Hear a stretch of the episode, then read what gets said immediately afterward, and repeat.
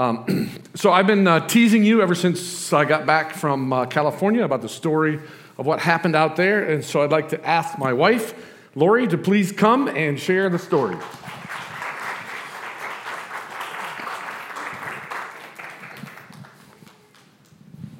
Uh, I don't think that's fair that they sang that song before I come up here. Uh, it's, not, it's not very nice. Um, wow. That, that song, I didn't realize when we sang it the last, before the last service, that it talks about me in that song, Dry Bones. I have dry bones. So that was funny. Um, how was your Christmas? Did you have a good holidays? Good. Good. My story starts a little bit before the holidays. Um, before the holidays, our family was just going through the wringer. Just thing after thing before the holidays. It's just, I, I was really struggling. God and I were just really struggling. I, I know, I realize that everybody thinks pastors and their wives are supposed to have everything together. Uh, but this pastor and his wife, especially his wife, do not have everything together. And God and I were struggling. I mean, struggling until the combination of it really came together when um, I, I have the, had this dog named JJ. And JJ and I had been together 13 years. And one day, uh, JJ went outside and got ran over um, and died. And that, I lost it. That was it. I'd had it. It was enough. Um, God, I'm done. I can't do this anymore. I'm tired. I want to just come home. I can't walk right. It takes me two hours to get up in the morning. I have to wake up two hours early just to get moving. I can't get out of bed until I've done exercise so I can move.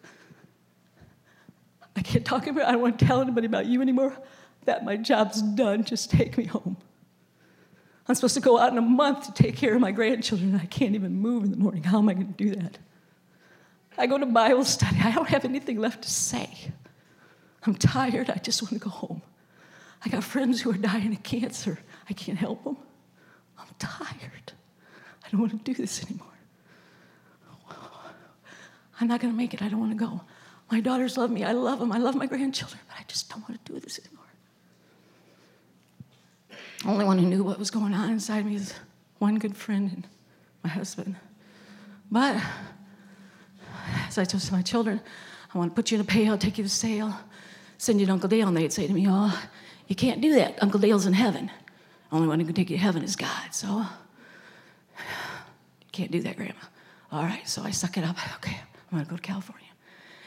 California is gonna be for a whole month. Can't let my daughter know I don't want to do that because that wouldn't look good, would it? So only one who knows this is my husband and God, and God and I are tangling. Pastors' wives don't do that, do they? So you can't let anybody know that. So in my heart, we're struggling. We're, we're, we're, we're beating it out, God and I. So I go to California. I'm not going to see my husband, who I'm never without. He's the one who helps me get dressed in the morning. He puts on my shoes, he puts on my socks, he helps me put on my shirt in the morning. How am I going to do that in California? How am I going to take care of three little kids? What am I going to do?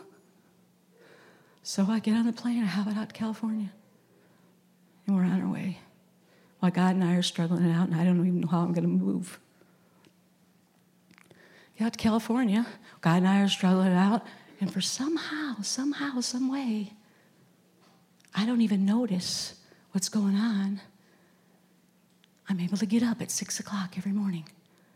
Uh, but I don't notice it. I'm still yelling at God and saying, God, what are you doing? Why am I still here? I don't need to be here. I should go home. My bones hurt every day. But I don't notice my bones aren't hurting every day, and I'm getting up every morning. I don't notice it. I'm still yelling at God. Because why? Because Satan's taking over my life. He's winning. He's winning the battle up here and in my heart. So every day, first week I get through, I wake up every morning, I take care of the kids, we do that. I love my kids. I'm having a good time, but not in my heart, not in my mind. It's completely taken over. I'm still crying inside, yelling at God. Then I get the message one of our people's died. He's went home to be heaven, and I'm saying, What's going on? I should be there, not him. Me. Years. This has been going over, 30 some years I've struggled this battle. Why? Why? Not noticing that every day I'm getting up, taking care of my kids, having a good time.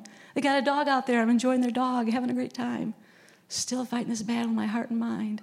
Can't understand. Second week's up. It's coming to Christmas. I'm missing Chris. I love him so much. I just want to come home. I don't want to do this. I just, I, I, I just want, I just want it to be over. God, why? What's going on? I don't understand. Why? Why? Just fighting it out. Call Chris every night. I just want it to go over. I just don't want to be here. I just don't want to do this. But I'm having a great time with kids, enjoying being my daughter. None of it. I can't hear any of it inside. My heart's not feeling it.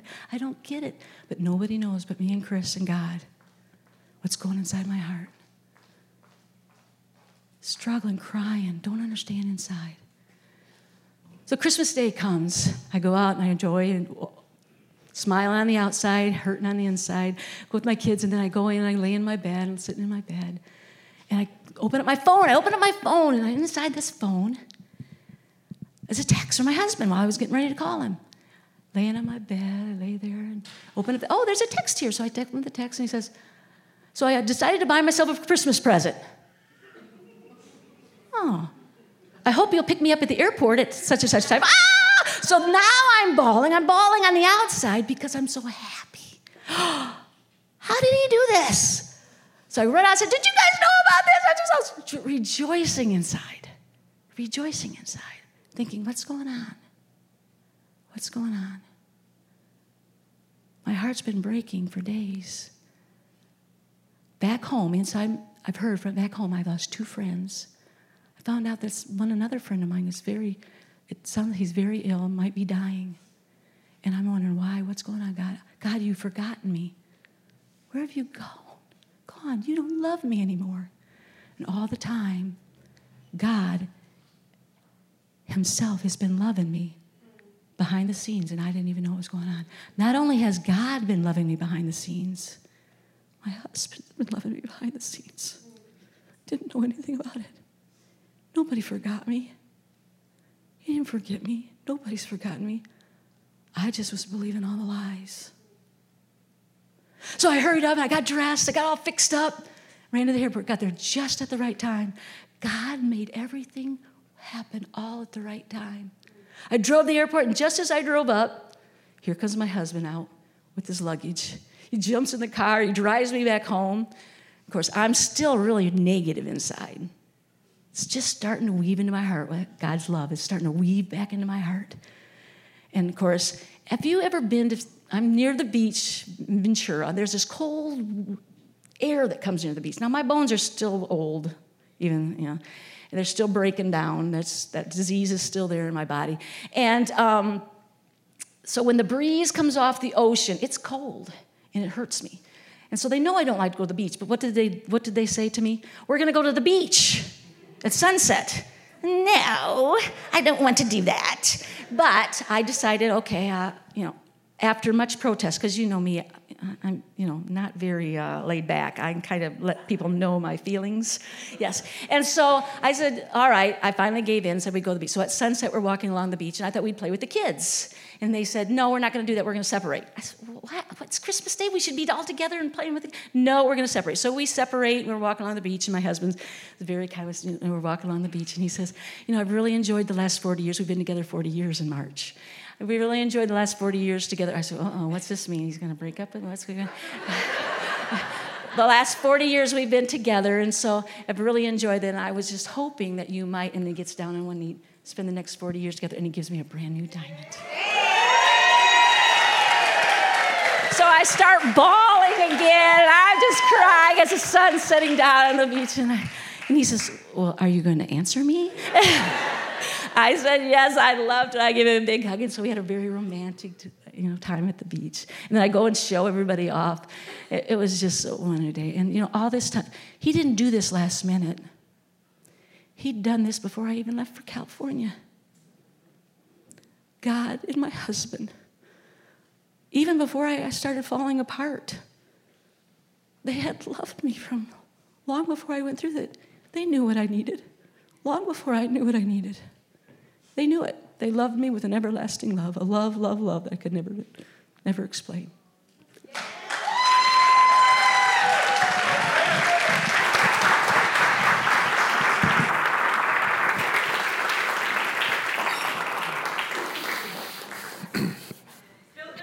Don't you love me?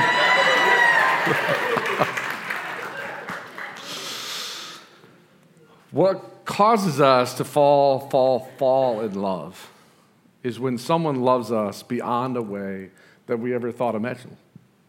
When they love us in a way that when we're the most broken or we're the most hurt or uh, they go way beyond what we ever thought was possible.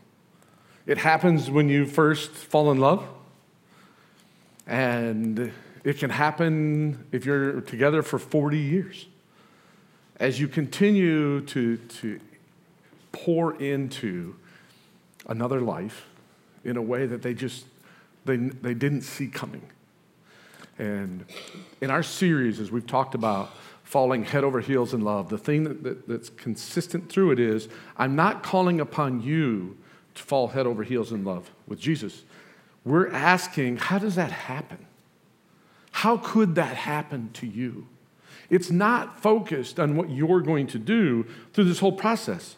We've been walking through, wait a minute, look at the amazing promises that Jesus has made to you. Look what he is doing for you. And today is the, uh, the peak of one of those amazing promises in terms of what we're going to reveal to you today. And I believe, I know it's true. If you get this principle, you will fall, fall, fall in love with Jesus. If you get this, you, you won't have to work at it. It will overwhelm you the way that He loves you. So we're going to start with uh, in our time of need. What, where do we go and what do we do in our time of need? And uh, we're going to start with this, this simple uh, uh, uh, passage. Every week we've kind of come with this passage, this idea, maybe something we hadn't, hadn't heard before. And uh, this one comes from Romans 5.20. It says, the law was brought in. remember when we started, we talked about the law? We said, yeah, this is the person we want to be. This is the person we want to be. But we don't, the, we don't have the ability to keep our promise. And the law went on to say, no one be declared righteous by the law. You're not going to be turned into the person that you want to be because you find out what God said you should do and you do it. You don't find out what God said you shouldn't do and you don't do it, and then, okay, now you've turned into this person that keep, keep their promises. God says it's not going to happen. It, do, it doesn't work that way. He says, he goes in a little stronger with this. The law was brought so the trespass might increase. So, if you had a ledger and you were keeping track of your sins, once God gave the Ten Commandments, before He said, Thou shalt not lie, you were doing pretty good. But once He said, Thou shalt not lie, check, check, check, check, check, check, check. Once He said, Don't covet, check, check, check, check, check, check, check. What does the law do? The law is simply a mirror that shows you who you really are. That's what it does. And so it shows you, and so it says the law was brought so the trespass might increase. So you could, so, wait, wait a minute. God gave the law so that there would be more sin? Yeah, yeah, that's what it says. Because when the sin increased, you got to see yourself for who you really were. But where sin, then he says this crazy thing, but where sin increased, grace increased all the more. So that just in sin reigned, de- eh, I'm sorry, so that just as sin reigned in death, you may not know what those words are, but you would know exactly what this experience is like. You experience, you've experienced in your life so much it's exhausting. To reign is a word that they used to use about the kings. And this is a little odd for us because we never lived under a king. But in a kingdom, the king gets what he wants. He walks into a room and he tells those people to move this and these people to do that, those people to do that. And he says, I want that guy's head off. It all happens. He reigns, he gets what he wants. Sin gets what it wants in your life. God says, Thou shalt not lie. And you go, I'm not going to lie, I'm not going to lie, I'm not going to lie and you tried 13 different things. We've talked about this before about getting up in the morning, right? I'm I'm gonna get up in the morning on time. So I'm gonna set my alarm clock to go off. I'm gonna get up at 7. So I set my alarm clock at 6.30, 6.25, with the hopes that by the time it gets to 7 o'clock, you're actually gonna get up.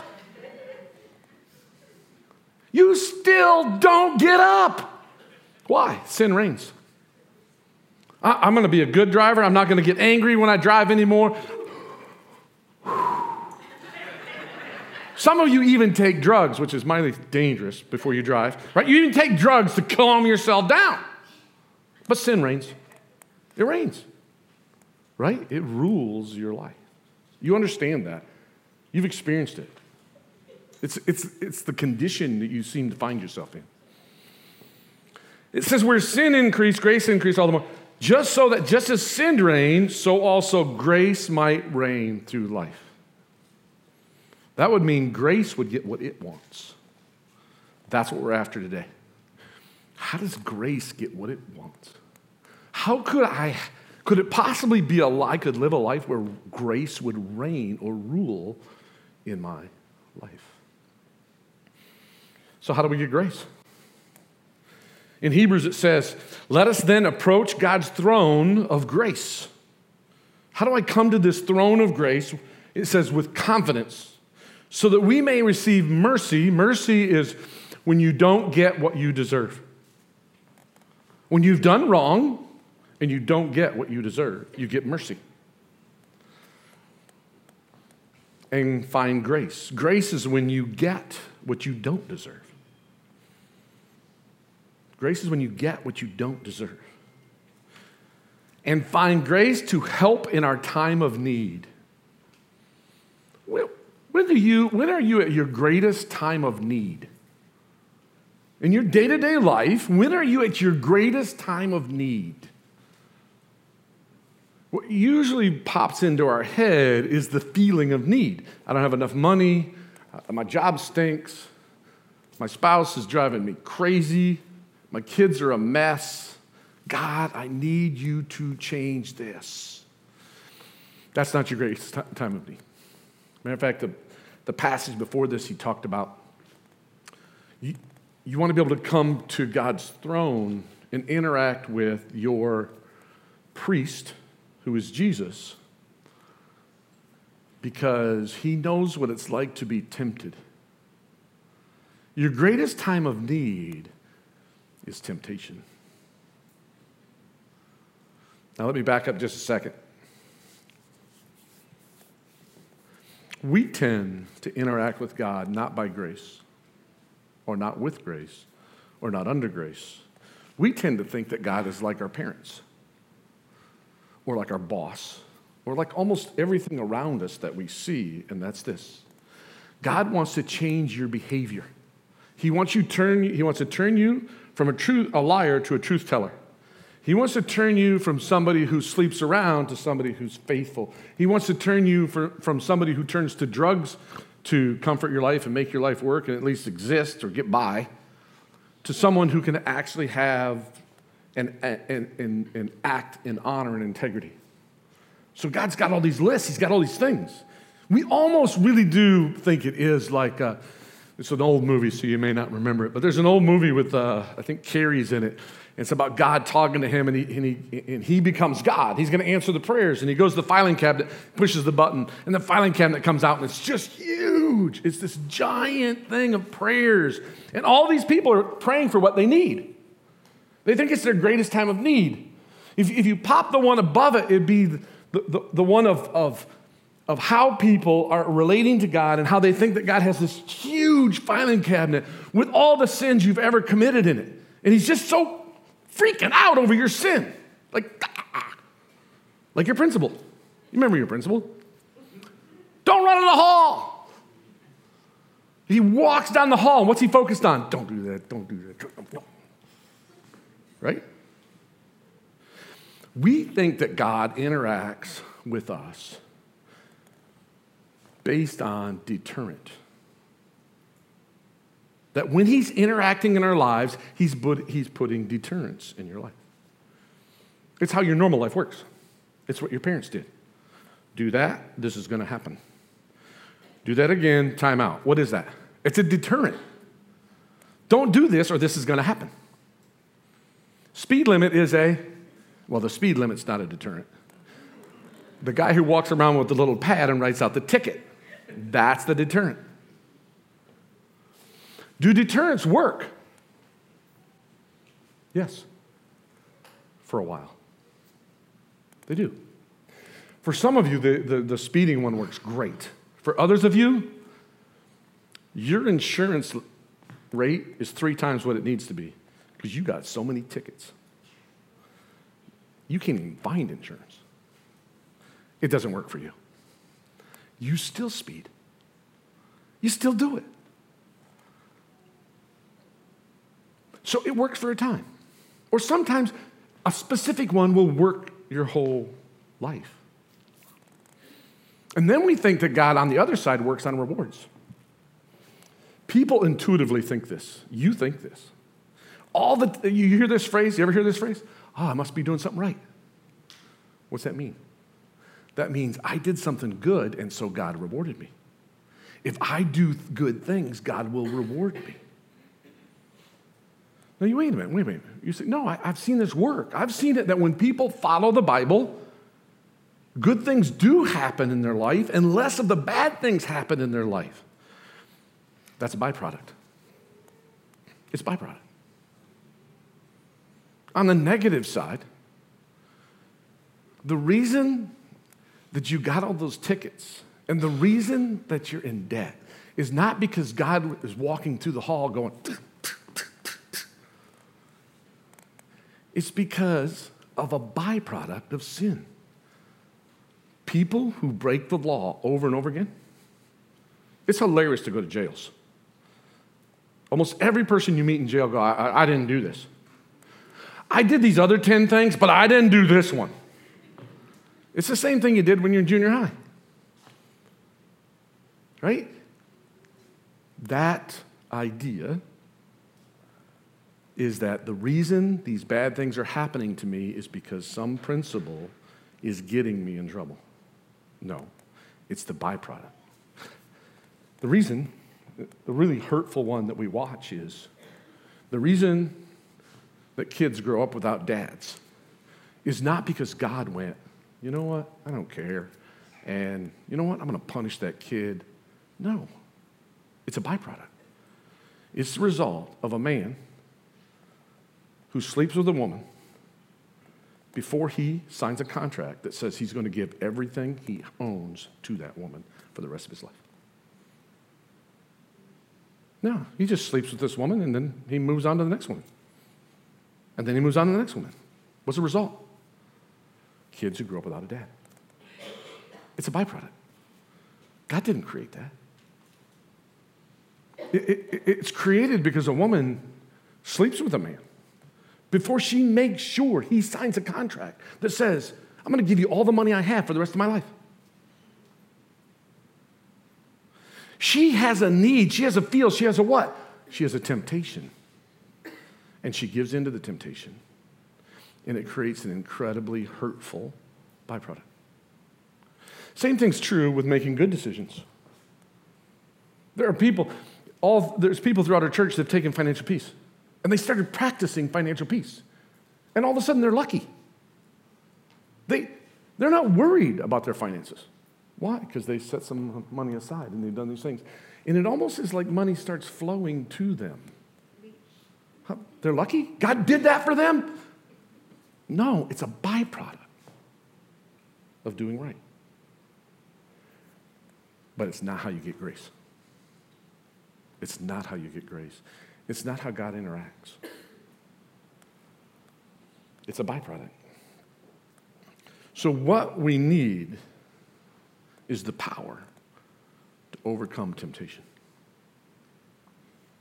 I've said it over and over again, and I will say it over and over again. 99% of all the problems in your life you created because you fell to temptation. It is true. There are times when giant storms come through. We live in New Jersey, we don't really get giant storms. We don't get hurricanes, we don't get volcanoes, we don't have earthquakes, right? We just have people, right? We have people. And all the problems in your life are either caused because you felt a temptation or somebody else did, right? It's our greatest time of need I don't need God to change my life. I need God to give me the grace to overcome temptation. That's what I need. How do you get that? Where is that store? And what do you pay with to get it? What do I need to do? I'm just going to read it one more time. Then let us approach God's throne of grace with confidence so that we may receive mercy and find grace to help us in our time of need. Well, I'm going to introduce you to something called the blue prescription card. Now, uh, a number of you have already been uh, exposed to the blue, blue prescription card. So don't answer out loud the questions when I ask them, like don't blow the big, big, big reveal, right? But do, do, do, do remember, oh man, I forgot about that. I forgot that's what the, the Bible says. I forgot what the blue prescription card says. This prescription card is specifically to deal with temptation. That's what it's for. You have temptation? I'm the doctor. I write you this card. You follow this card, solves your problem. Got it? No, I mean it. This is what's going to happen. Here we go. Uh, starts off with prescription 40 Days of Grace, that's when he introduced it. Dr. Paul, that's the guy who wrote the book of Romans and introduces this idea. He got the message from God, he wrote it down uh, for God. And this is what we're dealing with. But where sin increased, grace increased all the more. So, the most fundamental thing that I'm going to teach you today, which for some of you will blow your mind, for some of you, you'll get mad. You'll get mad. You're like, he's making up the Bible. I didn't make it up, it's right there. You can go get any Bible you want, it's still in the Bible. Like, that's where I got it from. And so, it, we're going to deal with this idea. How do you get God's grace? It's super simple. He said, The law came so sin may increase. But where sin increased, grace increased all the more. For those of you who've never been revealed to the card, how do you get God's grace? I wouldn't answer either. It's really risky. You sin.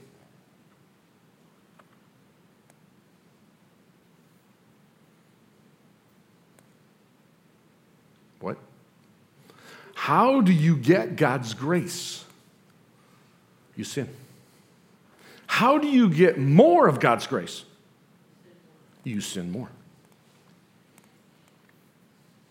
I didn't take this out of context. It's specifically what he's trying to say. So, you've been trying to get God's grace by sinning less. You're failing. You're failing on two counts. One, you're not sinning less. The harder you try to stop sinning, what do you do? You sin more. Tell it, you know, take a kid, put marshmallows in front of him and go, don't eat them. Matter of fact, if you don't eat that marshmallow, I'll give you another one. That makes it super hard. It really does. If you if I lay out this, this out for you and I tell you how bad sin is, if you came here every week and I told you how bad sin is, don't do it.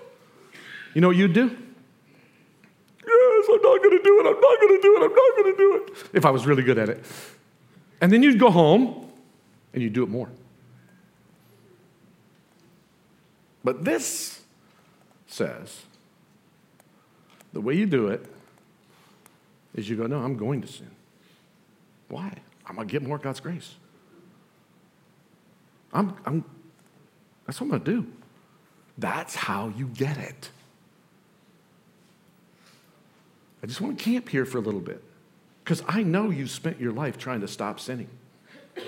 I know you've spent your life trying to be good because God uses deterrence and rewards.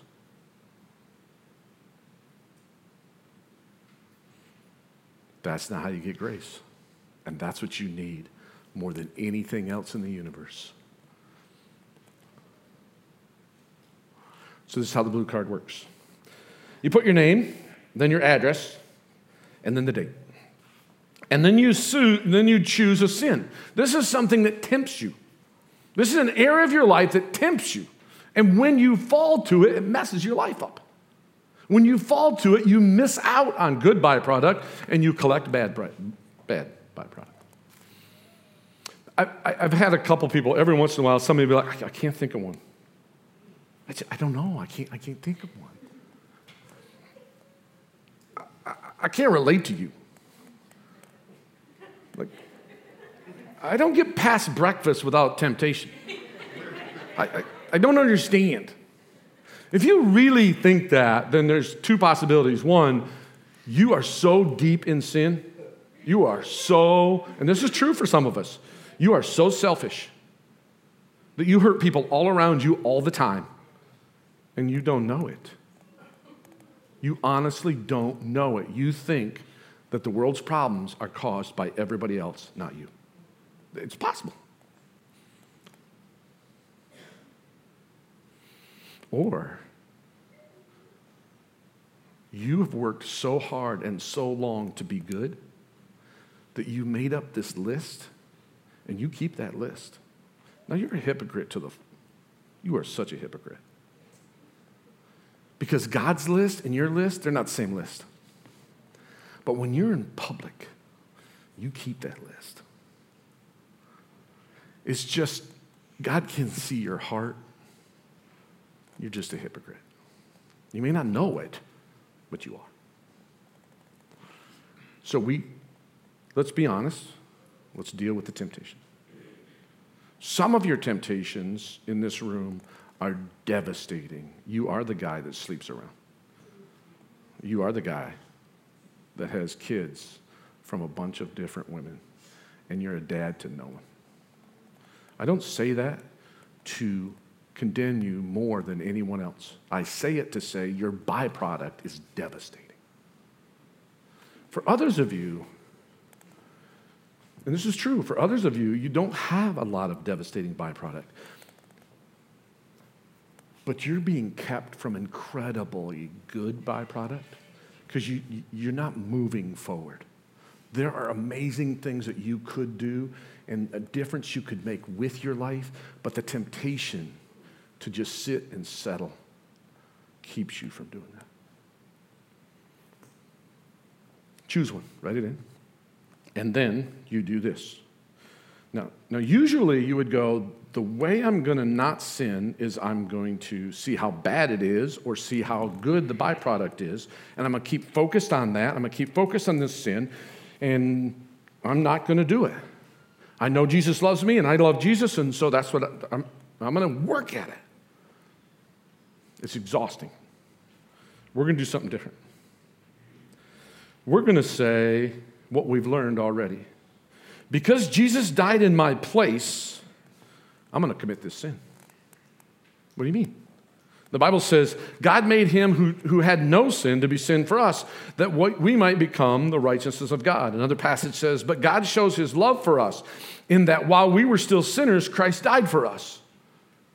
Jesus died in your place. You're not going to die from this sin. The penalty of this sin is death. You don't have to worry about it. Why? Because Jesus died for this sin. Not, don't think all sin. This sin, the one you wrote on the paper. Jesus died for that sin in your place. You don't have to. You're free.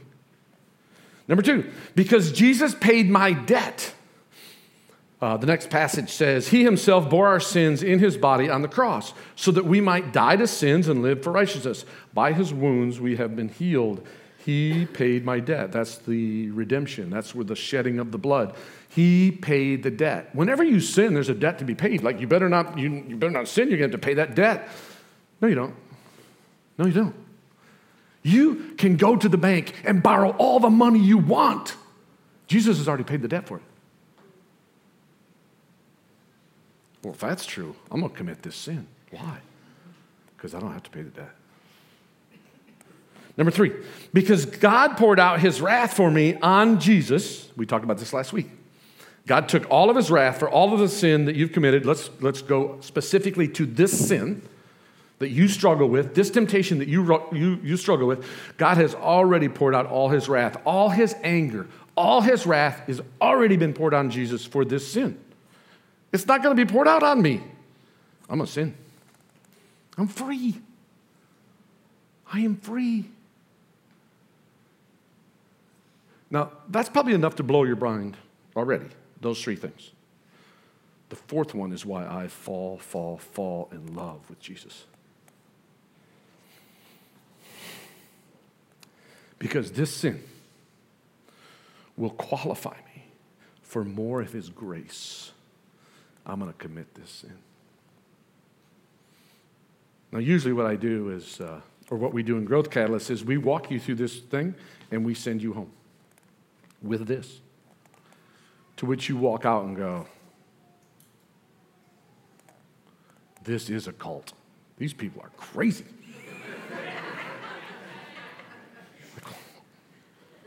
this goes against everything I ever learned my entire life. This is nuts.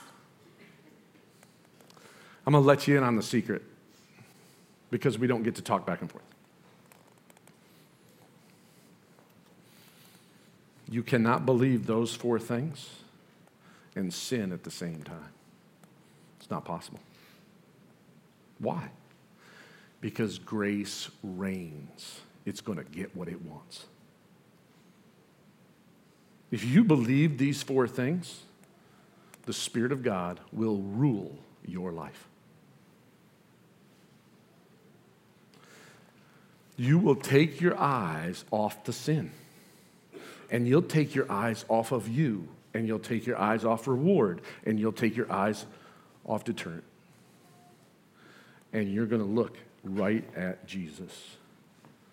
Because the power over temptation is a person. His name is Jesus.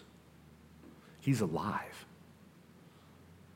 And he has bushels and bushels and trainloads of grace that he wants to pour on your life. And the one thing you do is you believe him and you accept what he has to give. That's it. That's it. You surrender to the grace of God. You don't stand up and take on sin. There are no tough men when it comes to sin, there's only failures.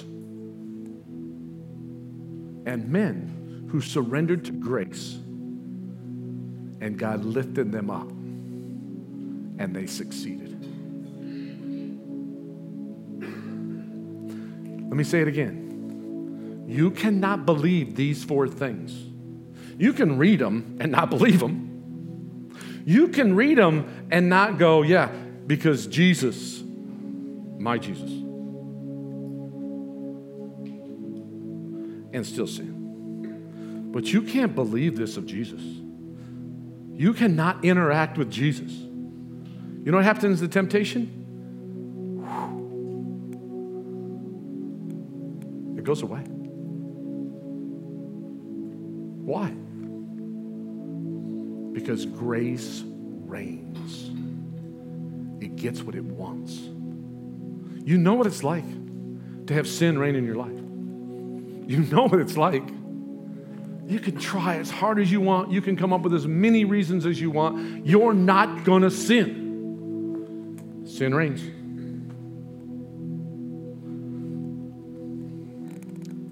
Jesus is coming to you today. He's got a diamond. It's big, it's beautiful, it's grace. Will you take it? Will you take this card and go, wait a minute, this isn't about stupid card. This is about Jesus. This is, these four things are true. I'm going to give my life, my heart, my temptation to Jesus. He's the one I'm going to believe. Will you take the diamond? Lord Jesus, pray for every person in this room. There's some who've been exposed to this before, they've heard it before, and they practiced it, but they lost their blue card. So they've gone back to deterrent and reward. They've lost their joy. You never, ever stop offering the diamond. I pray this morning they'd accept it. Lord, there's, there's people in this room who've never, ever heard this before, and, and, and they're not really ready to accept it this morning. They got to think about this, they got to wrestle with it. Lord, I pray they'd have the guts to wrestle with it. Then there's others who think, ah, he's just playing games. That's just a word game. He doesn't mean it. Lord, I don't know what you have to do, but do whatever you have to do to help them to understand, to smack them right between the eyes. This is not a game, it's not a play on words. It's the most beautiful sacrifice, most beautiful gift that's ever been given in this universe. Grab them, Lord. Grab them. In your name we pray.